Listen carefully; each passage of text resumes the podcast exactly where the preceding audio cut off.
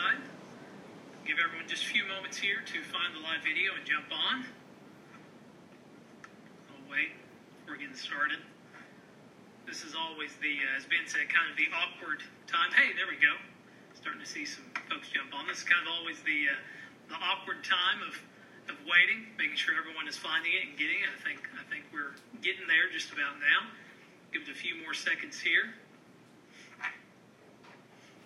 Hope you all have had a good week, good time with your family, good time of uh, fellowship with family worship, especially this morning. Um, and I'd like to say again, thank you to Brother Jeff for leading our Sunday school these past several weeks. Um, thank you to the Du Bois family, to Ben and to Grayson for uh, kind of heading up our time of worship and being able to keep that going during this time. Uh, guys, we're thankful for your service. Thank you so much. I speak uh, not only from, from my perspective, but also from Brother Jim. Um, we're very thankful for you, thankful for your service to Southside uh, during this, uh, to say the least, strange time. So thank you again for everything that you've done during this time. Um, of course, not just to them either. We, you've probably noticed everything that's been going on with our Facebook through the week, trying to stay connected with everyone. Thank you to Samantha, our children's director, for everything she has done during this time. And of course, as always, to Miss Teresa, uh, kind of the one who's, who's keeping all of this chaos together, uh, keeping things together there in the office. Guys, we're so thankful for you. I'm so thankful for everything that you've done for the church and for uh, your church family during this time. Thank you so much. Um, seeing that we have quite a few on, I would like to pass along a word from Brother Jim this morning. He texted me, wanted you all to let me know he's doing well. Um, still just wanting to continue uh, taking it easy during this time, being on the mend. He's, he's feeling a lot better. We're so thankful for that. Thankful for for God working uh, with with him and, and, his family during this time. Um, his plan is to be back with us next Sunday morning, so continue to pray that he just continues getting stronger during this time.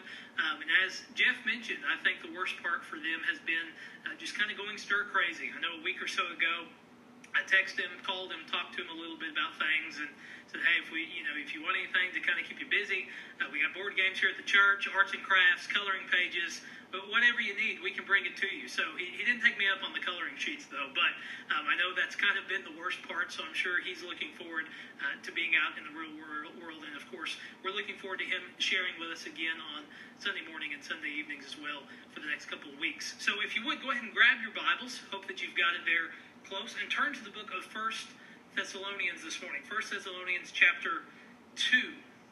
First Thessalonians chapter two and we will be in mainly verse 13 this morning of chapter 2 of the book of 1 Thessalonians. As we continue to talk about the continued thankfulness for a displayed faith as we see in this letter. 1 Thessalonians chapter 2, starting in verse 13. 1 Thessalonians 2, verse 13. And if you're unfamiliar with 1 Thessalonians, I encourage you to grab a Bible anyways. Go ahead and turn there. You'll go to the New Testament You'll go past all four Gospels, go past the book of Acts, then Romans, 1st, 2nd Corinthians, and then you have the four, as we call them, prison letters Galatians, Ephesians, Philippians, Colossians, and 1st Thessalonians is right after Colossians, kind of right in the middle. I know it can be challenging finding these smaller letters in God's Word in the New Testament sometimes, but trust me, your Bible has 1 Thessalonians, I'm sure. So if you would find that and turn to 1 Thessalonians 2, verse 13 as you're turning there, or if you've already found it, found it, if you would join me in a word of prayer this morning as we begin our time in God's Word. Let's pray. Father, we thank you for today, God. We thank you for this time that you've allowed us to be here, Father. God, we thank you for these last couple months. God, even though they've been challenging, even though they've been unprecedented, God, we are still thankful that one, you are in control. God, this has not escaped your sight. This is not this did not surprise you. God, you are still sovereign over all things. And God, secondly, we're thankful that even though we've been disconnected and, and kind of taken from each other, Father, that we're still able to do things like this, uh, to keep connection with one another, to continue the ministry of Southside as a local body to the community. And Father, just pray that you would continue to bless this time, Father. Lord, we love you. We thank you for everything that you've given to us. God, we thank you most of all for Jesus. We pray these things in his name. Amen. So remember from last week, we were with you Sunday morning last week, and we picked back up in the book of First Thessalonians. Uh, last week we examined Paul's defense of his apostleship and character and reflected on what godly leadership looks like. Remember from last week, we talked about whether you are a pastor, teacher, some kind of a volunteer in the church, or simply leading your family. As a Christian, we are to strive for godly leadership and leading by example. So, keeping that in the back of your mind, we are picking back up in 1 Thessalonians this morning, right where we left off from last week, as Paul continues to reflect on the activity of this church and why he is thankful for them. Now, a little bit of context about this people and the people that he is thankful for. I want to remind you these things we've talked about in the past, but of course it's been quite a while. So the people out of Thessalonica would have been somewhat of a melting pot. I think we're all probably familiar with this ter- that term as it's often used uh, to describe our country, people from all different areas coming together in somewhat of a melting pot of people. And that would have been somewhat of what Thessalonica would have been like. Uh, because of Thessalonica, because of it being so large, being such a popular uh, city for trade and commerce, this brought all kinds of people together, different people seeking a better life. And of course, with these different people, it brought different beliefs and ideologies to the city and the culture. And, and, and keeping that in mind, this church came out of this city, this large city. Uh, most most scholars believe it would have been the size of around 500,000 to a million people. That would have been very large back in that day and age. And this church came, came out of that people, Jew and Gentile alike, with various beliefs about life, death, and eternity. Yet what bound them together, what brought them together and held them together as a church was a common faith in Jesus. But we see Paul mentioning in chapter 1 at verse 9 and reflecting how they turned from idols to serve the living and true God that they had a continued repentance, and this was cause for Paul's thankfulness as he thought about them, as he mentions in chapter 1, verse 3. And this morning, we continue in the next section of this passage in chapter 2, verse 13, as we continue seeing the thankfulness for a displayed faith. And that's the very first thing we see that Paul has a continued thankfulness for their display of faith. Look there in chapter 2, verse 13, as we begin this morning. Paul says, And we also thank God constantly for this, that when you received the word of God, which you heard from us, you accepted it not as the word of men, but as what it really is the word of God which is at work in you believers. Paul again repeats his thankfulness towards the church. As we just mentioned, this has already been mentioned by Paul in chapter 1, verses 2 and 3. Paul says, We give thanks to God always. Almost saying the exact same thing, Paul repeats himself here in verse 13 of chapter 2 and says, And we also thank God constantly for this. Paul repeats himself. And I want you to understand that repetition is important in God's Word. Brother Jeff, a few weeks ago, mentioned that very, very point, that very fact. Repetition is important in God's Word. When you see a truth repeated throughout a letter or throughout a book, it's important to take note of that. Why? Well, simply because repetition brings emphasis. Someone who repeats themselves about a similar subject or the same subject, it brings emphasis on that very subject. For example, it makes me think of, of a situation I was in in India. Some of you probably know years ago I went to India there, Bangalore, India, did a mission trip over there. And one thing that we did and focused on, kind of the main focus, was doing a pastor's conference there. Uh, we went to two different places, had a pastors' conference, got to meet a lot of the pastors there in India as they were they were local, as they were spread out all over the place, different villages, different areas. And, and so we gave them Bibles and we gave them resources. And one resource we gave them, and actually kind of taught through with them, was a discipleship resource. It was a book called One on One with God. And it was a book that was written for the main purpose of discipleship, giving pastors, giving individuals kind of a, a, plan of action on how to disciple one another. And actually, the author of this book, Brother Jerry Fine, actually went with us on the trip. And, and I remember he was teaching this group of pastors, and we were kind of stepping through this book and talking about certain doctrines and the importance of these doctrines. And he was teaching over the doctrine of eternal security. And of course, that's an extremely important doctrine. And, so Brother Jerry Fine was teaching a particular point over eternal security. He got to the end of the point and he asked them, he said, Do you understand? Well, and then they shook their heads. Now, you need to understand something before we go on with this story. Uh, we know that in our culture, when someone is telling you something or asking if you understand something, what do you do? You shake your head, right? Everyone, right now, do that. We all look weird doing that. But yeah, we shake our head, right? It means you're tracking, you're with them. Well, in India, one thing I notice is they don't do that. They do this. I know I look like a bobblehead right now, but that's what they do. And it's saying the exact same thing. They're saying, yeah, I agree, or yes, I'm tracking with you. So you would see as you're talking to them or as they're talking to each other, they're doing they're doing this head motion. Which, if you're unfamiliar with that, what does that look like? It looks like they're saying no. So, Brother Jerry Fine, he gets to the end of teaching this eternal security, and he asks them, Do you understand? Well, this whole group of 20 pastors or so that he was teaching, they all went like this. So Jerry finds, Well, we'll go back and we'll do it again. They don't understand. So he, he taught the same doctrine. He went all the way through the point that he was going through, and he asked them, Do you understand? Well, again, they all, they all went like this.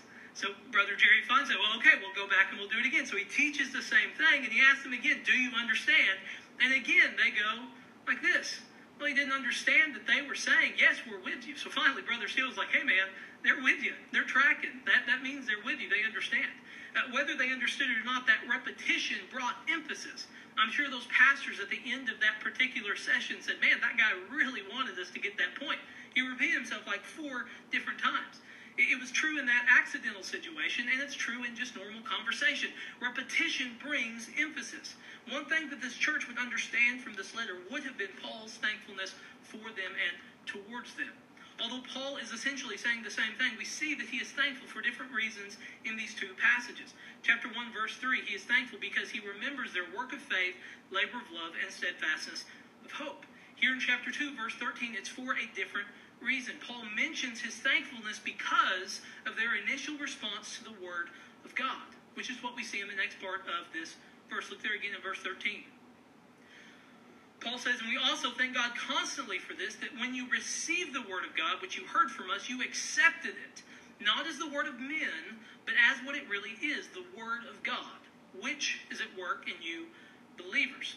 That, that phrase, receive the word of God, it's a familiar phrasing that references the initial belief in Jesus and the gospel message for salvation. We see that throughout God's word, and specifically throughout the book of Acts. And right here, Paul saying receiving the word of God, he's mentioning their initial belief and response to the word of God. Even though it was a message that was delivered through men such as Paul, it was not received like any other ordinary message. The message of the gospel, the message of God's word, it wasn't received as good advice or a public service announcement. The message spoken to these individuals was received by them as God's word because that's what it is. The warning of impending wrath because of their sin and the hope of good news through Jesus, they responded to it as God's word. But we see in 1 Corinthians chapter 1, verse 18, Paul speaking of the word of the cross, the gospel. He says the word of the cross is folly, is foolishness to those who are perishing to those who don't believe, and you probably know someone who would fit this, they look at the gospel and say, that's folly, that's foolishness, it doesn't make sense, it's crazy. But he goes on in the verse and he says, but to us who are being saved, to us who have received the word of God, it is the power of God. It is the very power of God on our lives for salvation. He mentions in Romans chapter 1, verse 16, he says, I am not ashamed of the gospel. I'm not ashamed of it, for it is the power of God for salvation to everyone who believes, to the Jew first and also to the Greek, to the Gentiles. The church at Thessalonica did not respond to the message of the gospel because Paul was the coolest preacher around or the trendiest. It wasn't because he was the best spoken or the most well spoken. They responded because of the power of the message itself. The, the, the power of salvation, it's not found in the messenger. It's found in the message. That is why Paul shared it. That is why the early church shared it. That's why we've had faithful pastors, preachers, teachers, individual Christians throughout church history and today still sharing it. Because it's not based on them, it's not based on their power. It's based on the power of the gospel. It's based on the power of God's word. Our confidence in sharing the gospel does not rest on our communication abilities or intellect, but in the power of God's word. Church, I'll tell you, it doesn't make sense that God called me into preaching ministry. Some of you may know this. I've told our students this because growing up, I had a, a, speech impediment, a, a, really clear speech impediment. If that makes any sense, that's kind of an oxymoron. It, it was very, very, very, very profound. It was there. Right? I had to go through speech, had to do all of that thing. I couldn't talk very well, and even today, while preaching, sometimes it, it comes out. I can't help it. If you notice, sometimes it, uh, I might stutter a little, or I don't say a word correctly. Of course, the students make fun of me for it because they know that, and that's, that's of course, extremely encouraging. But, but if I look at that and I, I see that, and you may ask, well, why does he continue to preach? Why do I continue to preach, even though I'm very vulnerable or I still mess up or say things incorrectly or don't say them properly? Because it doesn't depend on me. It doesn't depend on my strengths or my weaknesses. It depends on the power of the gospel itself, the power of God's word. That's why we share it. Regardless of where you are, regardless of how smart you are or are not, we share it. Our confidence comes from the message itself. They received it as God's word. Not only was Paul thankful due to how they received God's word, but also how it continued to work in their lives. We see that in the last part of verse 13.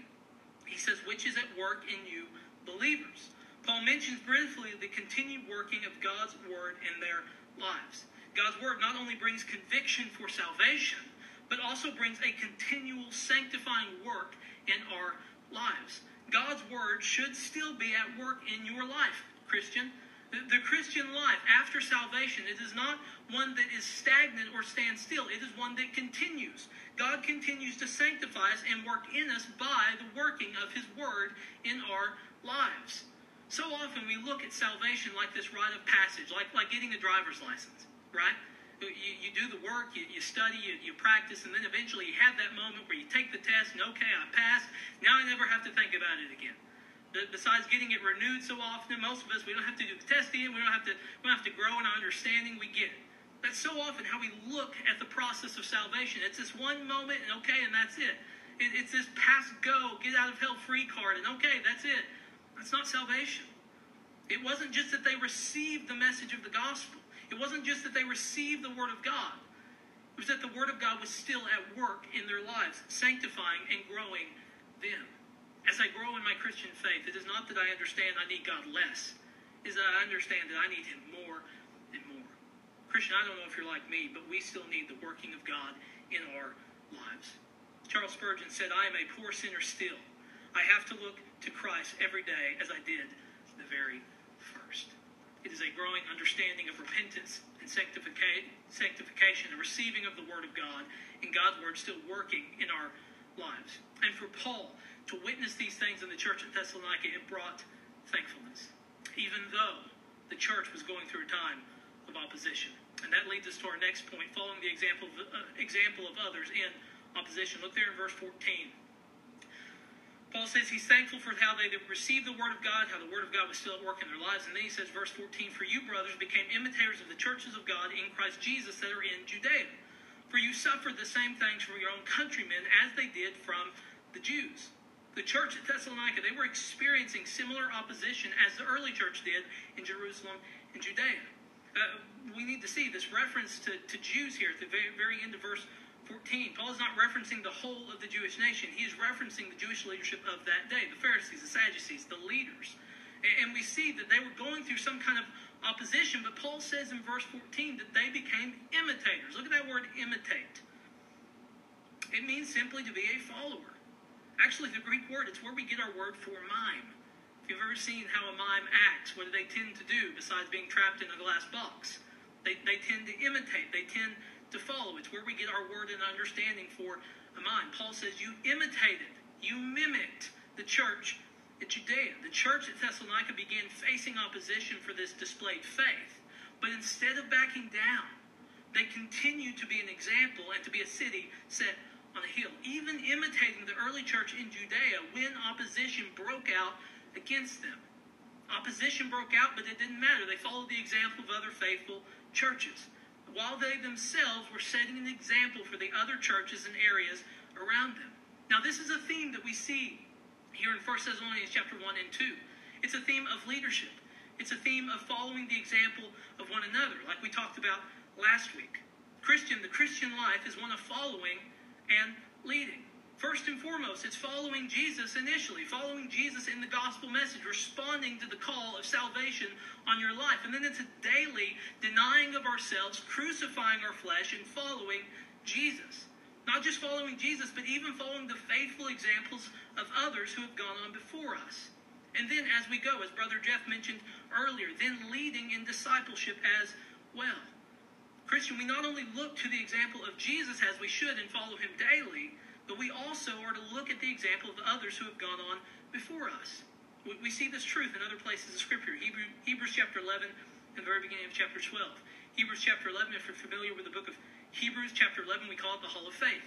It's where the author of Hebrews goes through and talks about these faithful examples, faithful witnesses, people of faith, people from the Old Testament, even saying to people that we're not, we'll never know the name of this side of eternity.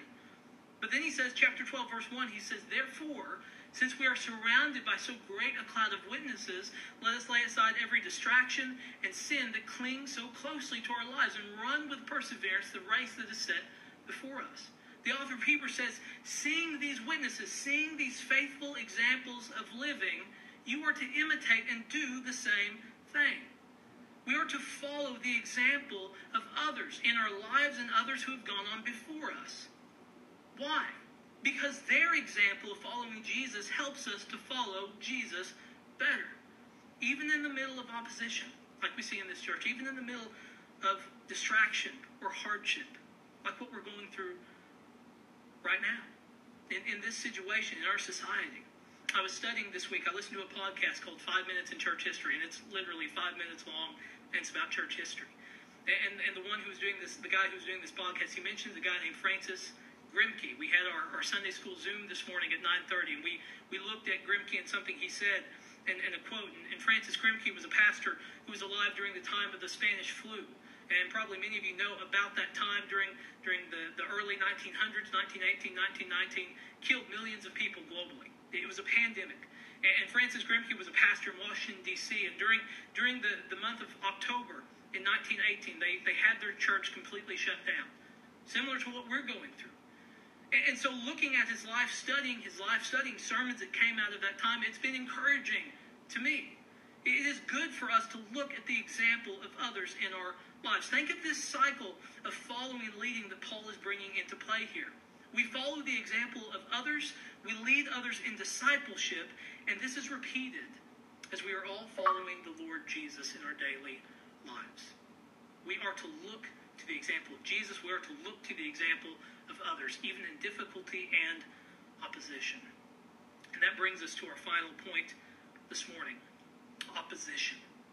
Christian, understand we will face opposition to the gospel. Paul continues focusing on these Jewish leaders who have opposed them in Judea, similar to those that were opposing the church at Thessalonica. Verse 15, he says, Who killed both the Lord Jesus and the prophets and drove us out and displeased God and opposed all mankind by hindering us from speaking to the Gentiles that they might be saved. So, as always, to fill up the measure of their sins, the wrath has come upon them at last. The early church, as well as many early churches, were no strangers to opposition and persecution. That was a common theme for them. To see the church in Thessalonica being opposed because of their display of faith, because of the gospel, that was not surprising.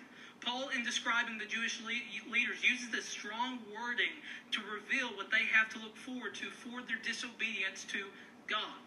And Paul says that they had an opposition even to the spread of the gospel to the Gentiles. And whatever opposition they had, whether it was throughout history that he mentions, or, or here today as he's going through and seeing they're, they're opposing the spreading of the gospel, ultimately it's opposition to God himself. He says not only were they opposing the spread of the gospel, but they even, same group of people in the past, killing the prophets, even killing the Lord Jesus. Throughout history, they had continually missed the plan of God unfolding right in front of them even though we see in Acts chapter 4, Gamaliel, one of the, the older Pharisees, actually the mentor of Paul, as a Pharisee, Gamaliel even warning them, saying, hey, if this isn't of God, like we've seen other, other uprisings before, it will eventually fall down. But if it is of God, we might even be found to oppose God himself. They, they did not heed his words, but they continue to oppose God and his plan of salvation. Paul says that they are storing up for themselves the wrath of God and his judgment already is revealed against them through the truth of the gospel message. Remember, several weeks ago, Easter Sunday, we spoke and we looked at 1 Corinthians 15. And remember, we said that Jesus' resurrection to those who believe bring a confirmation of hope. It's something that we see as a confirmation of Jesus' deity and the salvation message and bringing us hope, a living hope. But to those who disobey, the resurrection of Jesus brings a confirmation of God's wrath towards them. This brings a confirmation that God's wrath has been revealed in the gospel message. We see that the gospel message not only brings a message of salvation and hope, but also a message of God's wrath and judgment on sinful humanity. And this brings us to the reality of what true gospel preaching will ultimately bring you opposition, those who are opposed. Sinful man always opposes the message of the gospel. Because the gospel offends. The gospel offends and cuts to the heart. We need to understand that when we preach the gospel with as much love as we can, when we preach the gospel from a biblical standpoint, just looking to preach the truth of the gospel, it will always offend. It will always cut man down because man is sinful. We see this happening in Acts chapter 2 and Acts chapter 7. Uh, the word of God being preached. Peter preaching, day of Pentecost, preaching the first gospel sermon. At the end of the sermon, it says the group who were listening says they were cut to the heart. It, it cut them. It offended them. It hurt them. But, but they responded appropriately. They responded correctly. It says that they were cut to the heart, but then they believed. They asked Peter, What do we need to do? Peter says, Repent and have faith. So they did. But then we see another instance, Acts chapter 7. Early on, just a few chapters later, Stephen is, is dragged before the council and he's there and he shares the gospel message with this group. And they, they as well, they were offended by the gospel message. They were cut to the heart. What was their response? They stoned Stephen. Stephen was the first martyr. Genuine gospel belief, genuine gospel living, and genuine gospel preaching always brings opposition, always brings those out who oppose the gospel. And to end this point, I want to bring you two quick encouragements about what our response should be when we see opposition towards the gospel. In Christian, we will see opposition to the gospel. Firstly, I want to encourage you that we are to respond by relying on a God of justice. As we see Paul pointing out here in 1 Thessalonians 2, we need also to remember that God's wrath and judgment is swift and true. It is not that we celebrate the ultimate demise of these individuals. No, we should be broken hearted. But by relying on the God of justice, we ultimately are trusting God with the outcome, trusting God that He is a God of justice and judgment. And we trust Him and we rely on that. Secondly, our response, besides relying on the God of justice, we are to pray for those who oppose the message of Jesus. We are to still have a heart and pray for these individuals. We see in Matthew chapter 5, Sermon on the Mount, one of the most well known sermons, probably the most well known sermon that Jesus preaches. We see in verse 43, he says, You've heard it said, love your neighbor, hate your enemies. Most of us like that, right? I can do that. I can love those who are neighborly and loving towards me, and I can hate those who are enemies of mine. But he goes on in verse 44. He says, But I say to you, love your enemies and pray for those who persecute you. Pray for those who persecute. Pray for those who oppose. We are to pray for those who oppose the message of Jesus, realizing that even if they oppose the message of Jesus, even if they oppose God and what He has done throughout history, there is still time. There is still time for God to do a work in their heart. Christian, look at those who oppose the gospel and pray for their soul. Pray that God might bring them to repentance and faith, that they might believe. This morning, as we reflect on these truths, to remind ourselves of what we've seen this morning, to conclude this morning, we've seen the continued thankfulness of Paul for this church and their display of faith.